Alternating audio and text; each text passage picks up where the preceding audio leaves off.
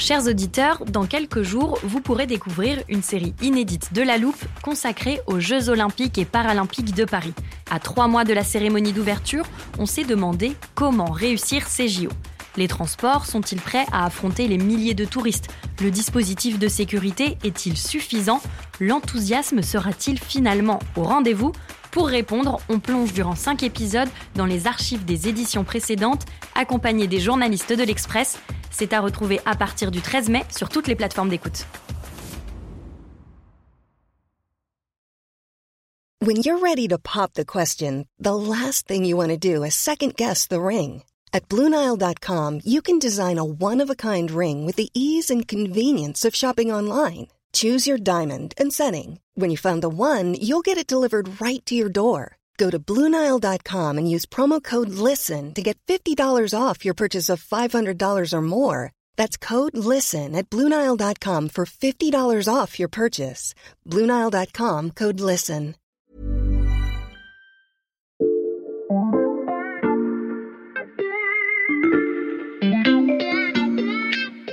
Salut, c'est Xavier Yvon. Nous sommes le mercredi 12 octobre 2022. Bienvenue dans La Loupe, le podcast quotidien de l'Express. Allez, venez, on va écouter info de plus près. Il y a quelques semaines, je me suis invité à la réunion de rentrée du service politique de l'Express. J'espère que vous avez écouté cet épisode, c'était passionnant. Nos journalistes racontaient comment les députés des différents camps essayent de prendre leur marque et surtout de poser leur pion dans un paysage totalement bouleversé. Pendant cette réunion, j'ai noté une petite phrase de Paul Cholet, qui suit la droite. Il a dit que le vote du budget serait le moment important à suivre cet automne pour euh, observer les choix tactiques de chacun. Et je me souviens qu'à ce moment-là, tous les autres journalistes présents dans la salle ont hoché la tête. J'ai donc noté la date, et nous y sommes. L'examen du projet de loi de finances 2023 a commencé à l'Assemblée nationale. Alors, je me dirige vers la salle de réunion du service politique. Ah, je les vois, ils ont déjà commencé, on va entrer. Souvenez-vous juste d'une consigne, pas de bruit, il ne faut pas les déranger. Non, non, ils sont à plus de 1000, je l'ai lu dans le. Ah bah, LR. Oui, et, et le RN, ils sont à 291 seulement. Bon, alors, sur cette histoire de budget, donc les débats ont Ouais. commencé. Il y a déjà Donc la réunion est menée par Éric. Mandonnet, le chef du service. Euh, et c'est la grosse bataille. Et et moi, j'aime pas quand on se dispute, ni à l'Assemblée, ni dans le service. Alors, est-ce qu'il n'y a pas un moyen entre gens de bonne volonté de trouver un compromis Qui croit au compromis? Bah, euh, je vais partir du principe que avec Mélenchon, c'est extrêmement difficile d'avoir un compromis, voire quasi impossible. Olivier Perrou, qui suit la gauche. Ce budget, c'est, il a fait une grosse croix rouge dans son agenda, Jean-Luc Mélenchon. Euh, il l'a dit à ses députés. euh, de la France insoumise, et il a dit que c'était un rendez-vous qu'on ne pouvait pas rater. Pourquoi c'est un rendez-vous qu'il ne veut pas rater? Parce que c'est une occasion pour faire euh, chuter le gouvernement. Il veut que cette bataille euh, législative autour de, la question du budget euh, soit l'occasion de faire trébucher Macron en faisant chuter le gouvernement Borne. Et en même temps, ben, cette rentrée euh, parlementaire, pour lui, elle a été compliquée, en tout cas pour la NUP, elle a été compliquée parce que il y a eu l'affaire Quatennens, il y a eu l'affaire Bayou pour les écologistes, et euh, finalement, on a arrêté de parler euh, d'un rendez-vous que lui avait donné, à savoir le 16 octobre, qui était la marche contre la vie chère. C'est ce samedi, hein, c'est ça? Ce dimanche même, je crois, le 16 octobre, c'est dimanche. Vous chamaillez pas. Et en tout cas, il voulait que euh, cette date-là, cette marche-là, soit extrêmement suivie. Et il voulait que ce soit le, le lancement, le point de départ de, de cette bataille euh, contre Emmanuel Macron et contre le budget. Et ce qui est drôle, Erwan, c'est que l'Élysée, depuis quasiment le soir du second tour des législatives, a coché ce moment du budget euh, comme un moment clé, avec de- de- le risque politique et le risque économique, en gros, que les députés veuillent faire euh, sauter la banque. Quoi. Ah ouais, complètement. Mais moi, on m'en parle depuis le, presque le premier jour de la nouvelle législature. Erwan Ah, Brucker, c'est qui écrit, lui, sur la majorité présidentielle. majorité, Tous les députés de la Majo disaient, en fait, euh, ce qui se passe en ce moment sur le pouvoir d'achat, les aides aux Français, ça va plus ou moins passer euh, facilement. Par contre, le PLF, le budget, le projet de loi de finances, hein, ça, ça va être très compliqué. Et on voit là, c'est la première grosse embûche pour la majorité parce que pour la première fois d'ailleurs en fait la majorité va être en minorité. C'est-à-dire que les RN Camille ont dit très vite qu'ils ne voteraient pas. La NUPES a dit très vite qu'elle ne voterait pas. Et surtout même les LR ont dit qu'ils ne voteraient pas le budget. Et donc, ça fait que c'est le rapporteur général du budget, euh, Jean-René Cazeneuve, qui dit que d'un point de vue démocratique, c'est presque dingue, parce que d'un côté, la gauche dit à, à- à la Majo, vous êtes trop austère, Et de l'autre côté, la droite dit à la Majo, vous allez cramer la caisse. Donc en fait, ils vont. Et à la fin, ils, à la fin, ils vont tous ils voter ensemble. Voilà, ils vont tous voter Encore ensemble pour des on raisons voir. différentes. Encore on va voir. On verra. C'est pas sûr que ça aille au bout. Mais voilà, donc il y a, y a vraiment. euh, Ouais, c'est une première grosse embûche pour la Majo sur ce budget-là. Ouais. Ouais, et Camille, parce que la nouveauté, c'est qu'il y a les 89 euh, députés RN. Ça, euh, les députés RN, depuis le début, ont une euh, attitude qui est inverse de celle de la NUP. Là, en revanche, sur le budget, il n'y a pas de surprise à attendre. Non, il n'y a, pas de surprise sur le fond. faudra comme toujours regarder la forme. Camille Vigogne-Lecoat, chargée du suivi de l'extrême droite à l'Express. On a beaucoup, beaucoup attaqué Marine Le Pen sur son manque de crédibilité sur les questions financières euh, tout au long de la campagne. Et, et de façon générale, ça fait partie des points de faiblesse euh, de l'extrême droite euh, en France, ce manque de crédibilité sur les questions économiques et plus particulièrement sur les finances publiques. Là, je crois qu'ils vont essayer de faire un effort de traduction dans des amendements du programme de Marine Le Pen. En fait, ils se disent qu'ils vont prendre le programme à la présidentielle, le décalquer sous forme d'amendement, que ça leur fait finalement un, un bon entraînement pour montrer que si c'est crédible, etc. Donc, il faudra aller regarder. Elle a quand même euh, des lieutenants qui se débrouillent pas trop mal. Enfin, je sais pas, Oui, je- oui, j'entends oui, parler oui. De, de Tanguy, par exemple, euh, qui vient de. Jean-Philippe. Tanguy, député ses RN de la Somme. C'est la belle vitrine du RN sur les Tout sujets fait. éco. quoi. Elle met en avant euh, ses lieutenants les plus capés, ceux qui incarnent le mieux cette euh, opposition euh, plus constructive, euh, ce nouveau visage du Rassemblement national qu'elle souhaite euh, mettre en avant. Il y a par exemple un chiffre, moi, que je retiens, c'est 291, c'est le nombre d'amendements qu'ils ont déposés. Alors, euh, quand on y connaît rien, ça peut paraître beaucoup pour 89 députés, mais en fait, c'est vraiment pas grand-chose. Par comparaison, euh, le groupe de droite, les Républicains, a déposé plus de 1000 amendements. Et pourquoi est-ce que le RN n'en dépose que 291 Euh, C'est parce que euh, c'est une façon de montrer pour eux qu'en fait, ils sont constructifs, qu'ils ne font pas euh, l'obstruction parlementaire, qu'ils ne surchargent pas euh, l'agenda des discussions et qui se contentent du strict minimum, entre guillemets. Alors, sur les amendements, euh, euh, parce que les amendements peuvent mettre les députés dans une fâcheuse posture parce qu'il y a des amendements qui sont populaires. Et il y en a eu en commission euh, que même les députés de la majorité auraient bien eu envie, j'imagine, de voter parce que euh, faut mieux rentrer à la maison dans la circonscription en disant qu'on a voté pour certains amendements que contre. Vous avez repéré des amendements un peu marquants. Il y a eu l'histoire de la taxation des, des super profits.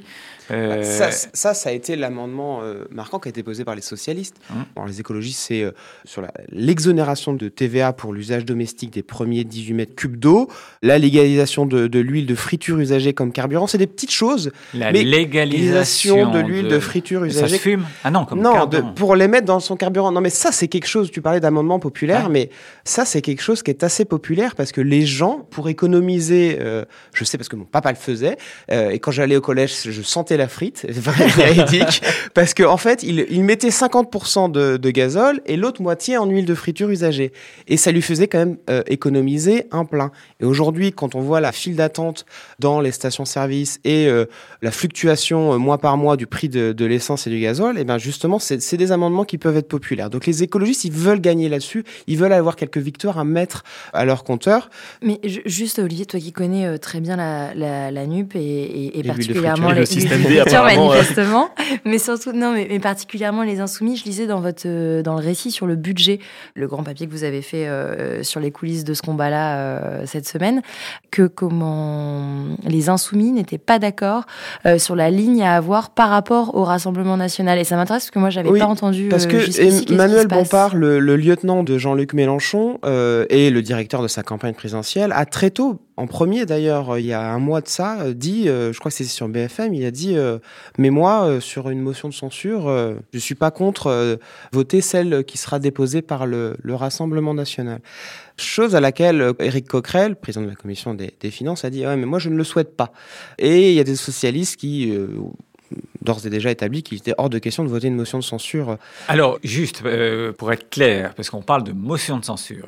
La motion de censure, elle serait une réponse à un gouvernement qui dégainerait le fameux Oui. 49 Le 49.3, c'est cet article de la Constitution qui permet au gouvernement de faire passer un texte sans vote au Parlement. C'est pour ça que je te coupe, Eric, mais là, tout ce, tout ce dont on parle en ce moment, en fait, tout n'est qu'un presque un jeu de dupes et un jeu de rôle. Parce qu'en fait, une bataille d'opinion. Une, bataille, une bataille vis-à-vis de l'opinion, parce que euh, la majorité en ce moment explique que s'il y a 49.3, c'est parce que les oppositions ne veulent aucun compromis, euh, euh, obstruent complètement le débat. Or, il n'est pas impossible non plus qu'en ce moment, les oppositions se fasse bien voir, ne propose pas trop d'amendements de blocage, justement pour, ne éviter, pas pour éviter cette accusation-là. Donc on est vraiment dans l'hémicycle comme grand théâtre. Quoi, Absolument, parce que là, la majorité, on voit bien, essaye de faire une bascule du point de vue de la bataille de l'opinion sur le 49-3. Le 49-3, ça a longtemps été une arme vis-à-vis de sa propre majorité, parce qu'il y avait du désordre dans les rangs. Et C'était le cas avec les frondeurs sous Hollande, d'ailleurs. Euh, les frondeurs la loi travail, normalement, euh, Macron voulait beaucoup à, à Manuel Valls à ce moment-là, d'ailleurs. Absolument.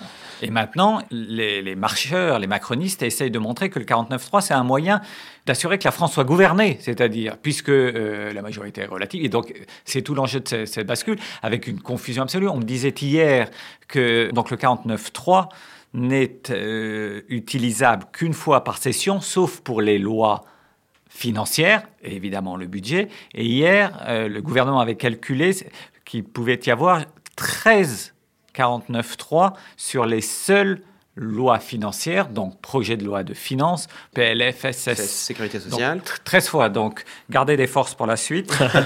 Et cette bataille d'opinion, est-ce que Erwan, ça dépend Bon, aujourd'hui, on est, on est mercredi, le jour se lève, il va faire beau. Bon, alors il y a Macron à la télé ce soir. Juste pour qu'on programme, je sais que Camille veut aller au cinéma en fin de semaine. Euh, le 49.3, c'est quand qu'on bloque nos agendas? Eh bien, ça peut être à peu près n'importe quand.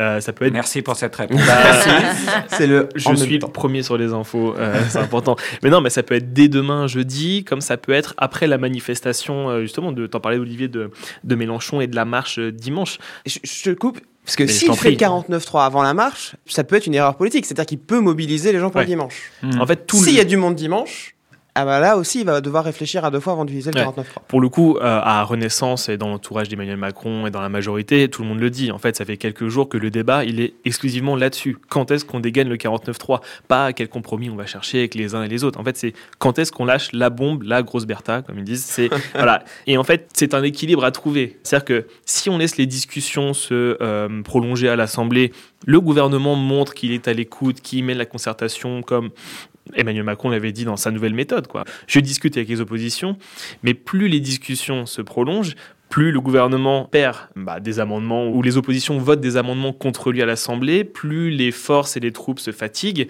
et euh, voilà, plus on multiplie les défaites. Donc il faut trouver le bon moment entre les deux et euh, siffler la fin de la récré. Quoi.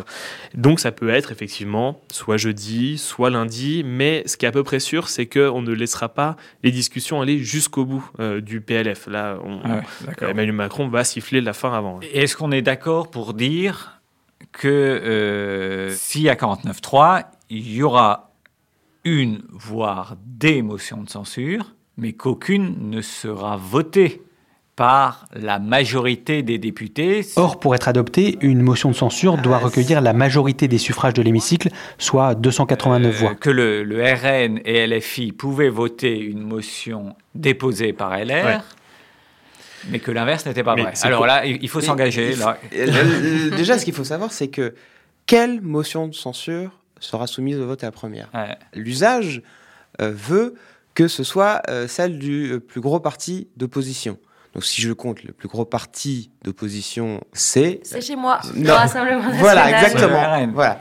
Puisque la NUP, n'est pas, un parti, n'est pas, un groupe, pardon, n'est pas un groupe. Assez dit, Olivier, on a compris. Sauf que euh, c'est sur cette ambiguïté que euh, cette même NUP veut jouer en disant bah attendez si si on est plus nombreux nous les socialistes donc ils vont Comme déposer pour la présidente de la commission des Exactement. finances voilà donc ils vont euh, déposer une motion de censure unique NUP et qui je le pense sera discutée la première. Mais quand mais qui décide de ça alors? Bah ça c'est la je crois que c'est règlement. je crois que c'est les la, conférence des présidents? conférence des présidents est-ce que Yael Braun Pivet va encore favoriser la NUP Erwan ça, je ne sais pas. Ce qui est certain, en fait, c'est que le 49-3 arrange presque tout le monde, puisque, alors, je parle sous contrôle Camille, mais en fait, à part Marine Le Pen, personne n'a intérêt à ce que le gouvernement tombe et en plus qu'on refasse de nouvelles élections derrière.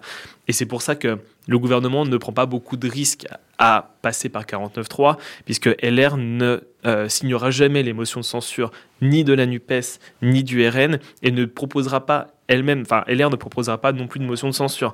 Par contre, LR est très content parce que ça leur permet de montrer bien à tout le monde qu'ils sont Absolument. dans l'opposition et de le marteler. Et il faut avouer aussi que les députés LR ont été euh, élus par un, un électorat plutôt anti-Macron et c'est pour ça qu'ils ont été élus. Mais Mais donc on peut les- penser, donc on peut penser que cette fois-ci, ça passe pas. Bah, que la motion de censure ne passera Bah, pas, Est-ce que le, est-ce que du côté du, jamais de RN pronostic, Voilà, jamais de pronostic en politique à chaque fois. Est-ce que le, R-. RN, est-ce que les députés du RN, Camille, vont voter la motion de la NUP? Euh, bah, pour le coup, il- là-dessus, Marine Le Pen, elle a réexpliqué euh, sa position. Elle a pas un dogmatisme par rapport à ses votes. Elle dit quand c'est bon, euh, je le vote. Quand c'est pas bon, je le vote pas. Et je regarde absolument pas d'où ça vient, que ça soit du gouvernement ou d'une autre. Après, c'est sûr qu'ils veulent pas être dans la position de ceux qui euh, empêcheraient le gouvernement euh, de gouverner et d'avancer non plus. Ils veulent euh, bien euh, cranter le fait qu'ils sont dans une opposition euh, frontale, mais euh, qu'en même temps, en tant que parti ayant vocation à être un parti de gouvernement selon eux, ils ne seraient pas euh, des empêcheurs de fonctionner. Donc euh, après, il faut, faut regarder au, au cas par cas, mais a priori, Et- et- ils ne s'interdisent pas de voter une Et motion la de NUP ne s'interdit pas. Et la NUP. fait- LFI. LFI, LFI ne ne s'interdit pas. Il n'y a, que les choses importantes comme les matchs de foot que Voilà. LFI ne veut pas faire avec, euh, exact, avec le RN. Voilà, mais voter Euh, euh, voter- une motion de voter des censure, textes, en tout c'est cas pour même- voter certains, une motion de censure, c'est quand même moins, grave. Mais- mais en tout cas, enfin, derrière, la, derrière la la boutade d'Eric, il y a quand même un, un vrai sujet qu'il va falloir traiter, et c'est la l'indignation à géométrie variable Voilà. de la gauche par rapport au Rassemblement national, parce qu'on peut pas dire, comme il y a deux semaines, euh, qu'on refuse de jouer un match de foot interparlementaire parce que c'est pas bien de se mélanger à l'extrême droite, et là dire qu'on est prêt à voter quelque chose ensemble. Enfin, moi, moi, Pourquoi je, tu me je, disputes je, je- te rien, pas. mais- Je dis qu'il va falloir qu'on s'y penche et qu'on Oui, réfléchisse c'est un- à faire papier là-dessus. c'est un vrai sujet, c'est- assez dingue. Et il y a une semaine, euh, un peu plus d'une semaine, euh, les groupes de la NUP font une petite réunion euh, le mardi matin. Et cette question-là, typiquement, a été mise sur la table des négociations, des discussions. C'est-à-dire que les socialistes sont très clairs. Ils disent tout ce qui vient du RN, Mhm. c'est non. Les écologistes, pour une fois, ils ont une seule voix. Ils disent la même chose, c'est non. Quand ça vient du RN et de l'extrême droite, c'est non. Les filles, euh, bah, euh, ils ne pensent pas tous la même chose. Il faut dire, si je puis me permettre, qu'il y a un certain nombre de députés LFI qui sont là à l'Assemblée nationale grâce à beaucoup de voix Oui, RN. du RN, bien sûr, RN et ils le, et ils savent, et, c'est leur argument pour beaucoup. Ta remarque vaut aussi pour Renaissance, puisque Bien Aurore sûr. Berger avait dit euh, que ces députés ne, ne voulaient pas jouer un match effectivement avec les députés RN. Or, c'est eux qui ont installé bah, le vice-président Chenu à la, à la vice-présidence, qui ont Mhm. installé les membres du RN au bureau de l'Assemblée, parce que effectivement les Français avaient choisi aussi cette Ce que, ce que soit j'entends on joue beaucoup- avec, soit on ne joue pas avec en fait à la fin. C'est une excellente conclusion. Merci. Euh, Et ça à, veut à- dire, euh, à- à propos de jeu, une petite question piège pour finir. Euh, mince. Est-ce que le 49-3 a déjà fait chuter un gouvernement? Ah, Ah, J'ai toujours été très on mauvaise va dire à la De Gaulle, De. Gaulle, non Moi, tu me l'as déjà dit, Eric, mais j'ai Ah là j'ai- j'ai là. pas Ce retenu. qui rentre par une Ah, oreille ressort par allez, l'autre. Ah. Le, le 49-3 n'a jamais entraîné la chute d'un gouvernement. En revanche, il y a eu une fois une motion de censure, mais qui avait été spontanément déposée par euh, les oppositions, et non pas dans la foulée d'un 49-3. En 1962, On s'en qui s'en souvient. souvient? Personne n'était né, même pas moi. En 62, il y a un gouvernement qui tombe, renversé par l'Assemblée. Et qu'a dit Emmanuel Macron Emmanuel Macron a dit que si le gouvernement était un jour renversé par une motion de censure, alors que constitutionnellement il peut nommer un nouveau gouvernement, là, il renverrait tout le monde devant les électeurs. Ouais, en campagne dans la minute. Donc tout le monde est prévenu. C'est- ouais, on Vous, ima- vous imaginez là quelques mois après, euh, Juste après avant la présidentielle repartir avant. sur une, un Bah, suivi de campagne les, euh, les députés Renaissance un- l'imaginent dans six mois, un an, Ah deux ans. là là, D'ailleurs, il y en a ça- certains qui restent dans leur circonscription, ou beaucoup, parce qu'ils préparent justement ça, en se disant il faut que mes malins, électeurs me voient là. Euh, C'est le le moment, et au Rassemblement national aussi. hein, Ils sont, en campagne euh, on va pas les plaindre non plus, mais les parlementaires sont. Enfin, il y en a plusieurs qui me disaient ça à à la rentrée. Ils disaient, euh, bah, je- on est très fatigués parce qu'en fait, on ne peut pas louper nos week-ends en circonscription Mhm. parce Oui, que la dissolution peut tomber à n'importe n'importe quand. C'est le grand pari de, la, de, de Jean-Luc Mélenchon et de certains insoumis, c'est de dire qu'il va dissoudre euh, dès la première année du, du quinquennat. Est-ce que ça vous ennuie si avant la dissolution on prévoit quelques papiers? Quand même. Moi, je me réserve. Euh, bah moi il faut que je enfin je- en vrai Camille t'as avais un t'as posé un vrai sujet sur le, le rôle que va jouer enfin comment va jouer euh, les in- euh, vont jouer les insoumis face au RN est-ce qu'ils peut vont voter? ensemble on, dessus, on si peut faire veux. un truc là-dessus Mm. est-ce que voilà. Allez, il se répartit ces sujets, c'est le moment où je C'est un m'éclipse. peu l'alliance des extrêmes. Elle est là. Bon, bah, j'ai bien fait de venir, j'ai appris plein de choses. Chers auditeurs, si comme moi, vous aimez ces plongées dans les coulisses de notre service politique, n'hésitez pas à vous abonner à La Loupe sur la plateforme de podcast de votre choix. Il y en aura d'autres. Cet épisode a été produit par Margot Lanuzel, monté par Ambre Rosala et réalisé par Jules Cro. Retrouvez-nous demain pour passer un nouveau sujet à La Loupe.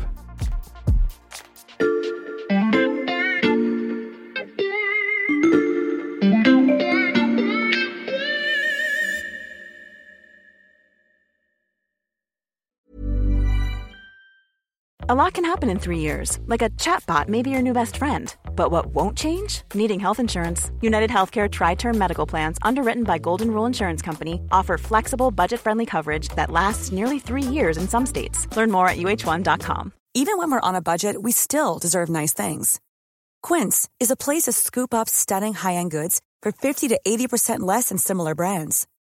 They have buttery soft cashmere sweaters starting at $50, luxurious Italian leather bags, and so much more. Plus, Quince only works with factories that use safe, ethical, and responsible manufacturing. Get the high-end goods you'll love without the high price tag with Quince. Go to quince.com slash style for free shipping and 365-day returns.